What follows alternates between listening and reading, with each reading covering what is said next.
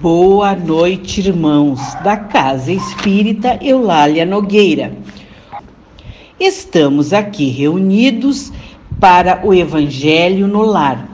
Vamos limpar o nosso campo mental, ficar numa posição confortável, elevar o nosso pensamento ao alto e pedir para os espíritos de luz encarregados dos trabalhos de hoje que se faça presente, para que as palavras de Jesus penetre fundo em nossos corações e que tenhamos um bom entendimento do Evangelho. Nos coube hoje, do capítulo 1, Eu não vim destruir a lei, itens 3 e 4, Cristo. Item 3. Jesus não veio destruir a lei, quer dizer, a lei de Deus. Ele veio cumpri-la, quer dizer, desenvolvê-la, dar-lhe seu verdadeiro sentido e apropriá-la ao grau de adiantamento dos homens. Por isso, se encontra nessa lei o princípio dos deveres para com Deus e para com o próximo, que constitui a base de sua doutrina. Quanto às leis de Moisés, propriamente dita, ao contrário, ele as modificou profundamente, seja no fundo, seja na forma. Combateu constantemente o abuso das práticas exteriores e, e as falsas interpretações, e não poderia fazê-las sofrer uma reforma mais radical do que as reduzindo a essas palavras amar a Deus acima de todas as coisas e ao próximo como a si mesmo, e dizendo: Está aí toda a lei e os profetas. Por estas palavras, o céu e a terra não passarão antes de que, de, antes que tudo seja cumprido até o único J.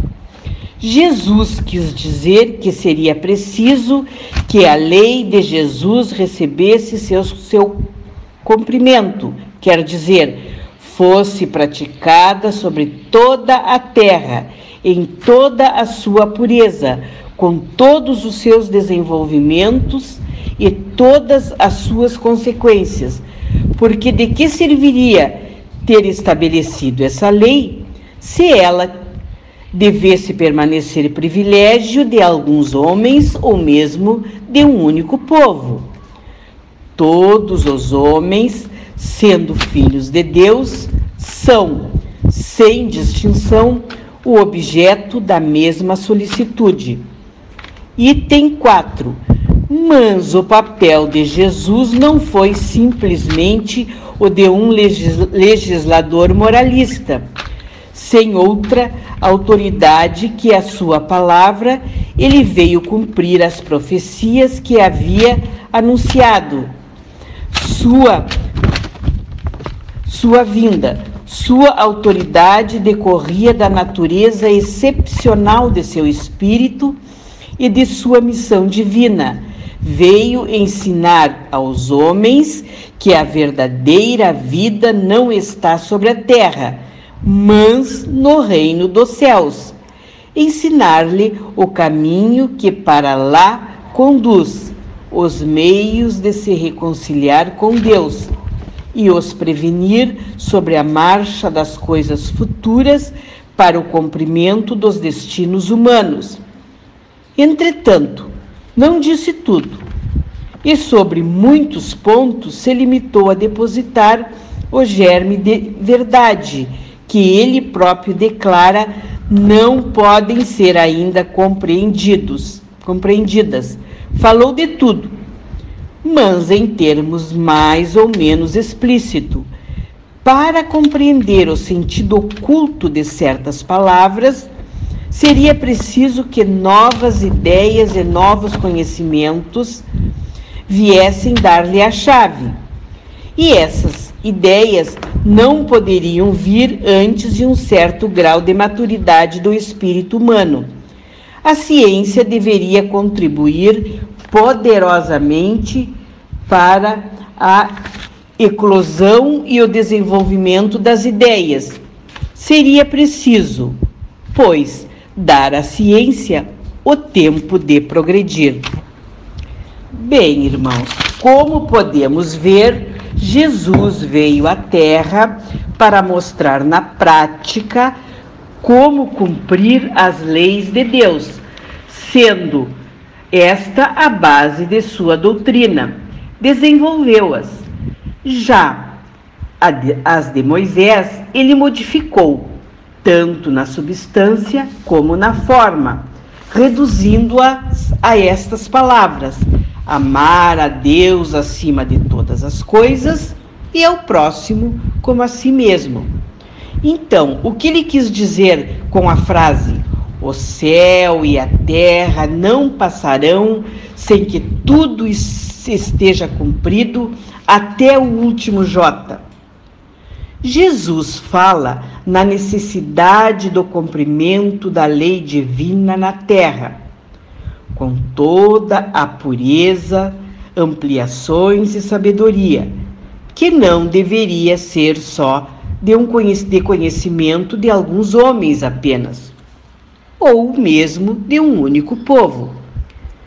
Por ser sábio, sabia que as pessoas daquela época não tinham condições de entender. Por isso, se utilizou muito de parábolas. Não disse tudo sobre muitos pontos, se limitou a depositar o germe da verdade, tendo que esperar a evolução da humanidade. O mais importante, a meu ver, ele ensinou que a verdadeira vida não se encontra na terra, lugar em que a lei de destruição é necessária para a evolução. A verdadeira vida é o reino do céu.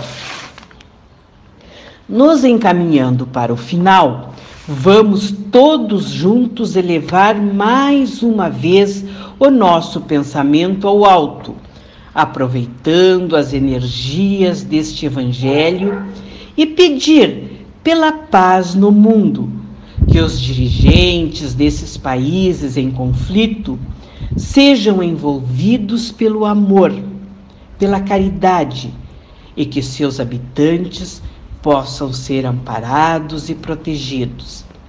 Agradecemos a Deus também pelo entendimento desta doutrina maravilhosa. Pedimos pelas pessoas que estão nos cadernos. Pedimos por nossos lares, que os amigos espirituais nos dê um passe, que este grupo continue cada vez mais unido que nossas águas que estão em nossos lares seja, seja colocada ali o remédio necessário ao corpo e ao espírito. Agradeço a oportunidade, com o coração cheio de amor. Em nome de Deus, de Allan Kardec e da caridade, demos por encerrado o Evangelho de hoje Tenham uma boa noite de descanso. Que assim seja.